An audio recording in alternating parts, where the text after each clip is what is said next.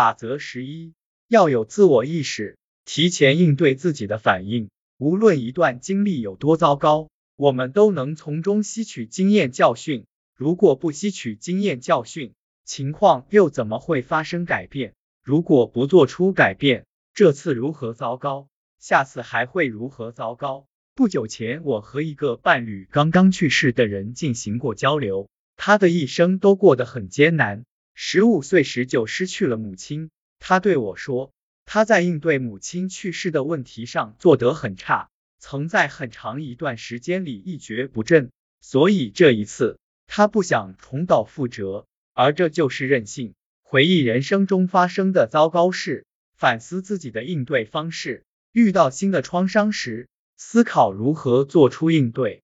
如果继续采用相同的方法，你只会继续得到同样的结果。你应该停下来，尝试新方法，思考过去哪些方法有效，哪些无效，思考如何做出改变。上一次遇到问题时。你是否封闭自己，试图靠一己之力解决问题？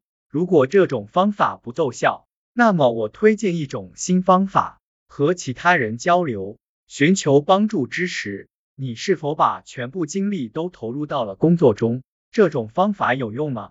如果没用，那么就没有必要重复。这其实不仅与你的应对机制有关，而且具有实践意义。假如现在你的感情关系出现裂痕，你能从过去的经历中学到什么？少吵架，还是不要每天都加班到半夜？如果和进入青春期、年龄最大的孩子爆发过激烈的冲突，在面对第二个孩子时，也许你能采取不同的策略。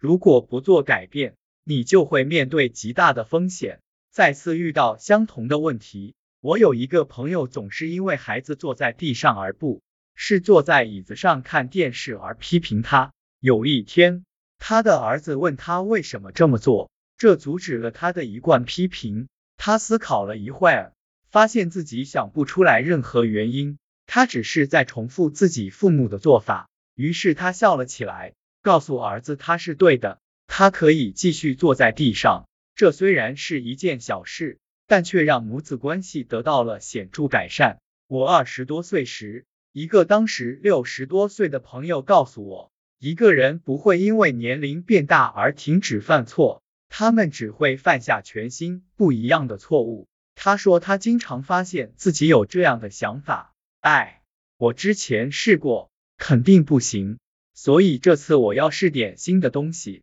新方法有时候能起到作用。有时候，即便没有效果，新方法至少很有意思。让人失望的是，我认识的很多人都不会随着年龄增长而产生上述想法，因为他们本质上是一遍又一遍地犯着同样的错误。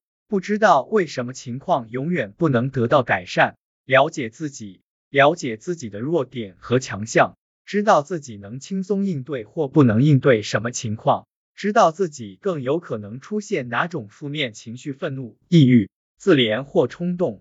越理解自己的心理，你就越能在遇到困难时做好准备，并迅速复原。越理解自己的心理，你就越能做好准备，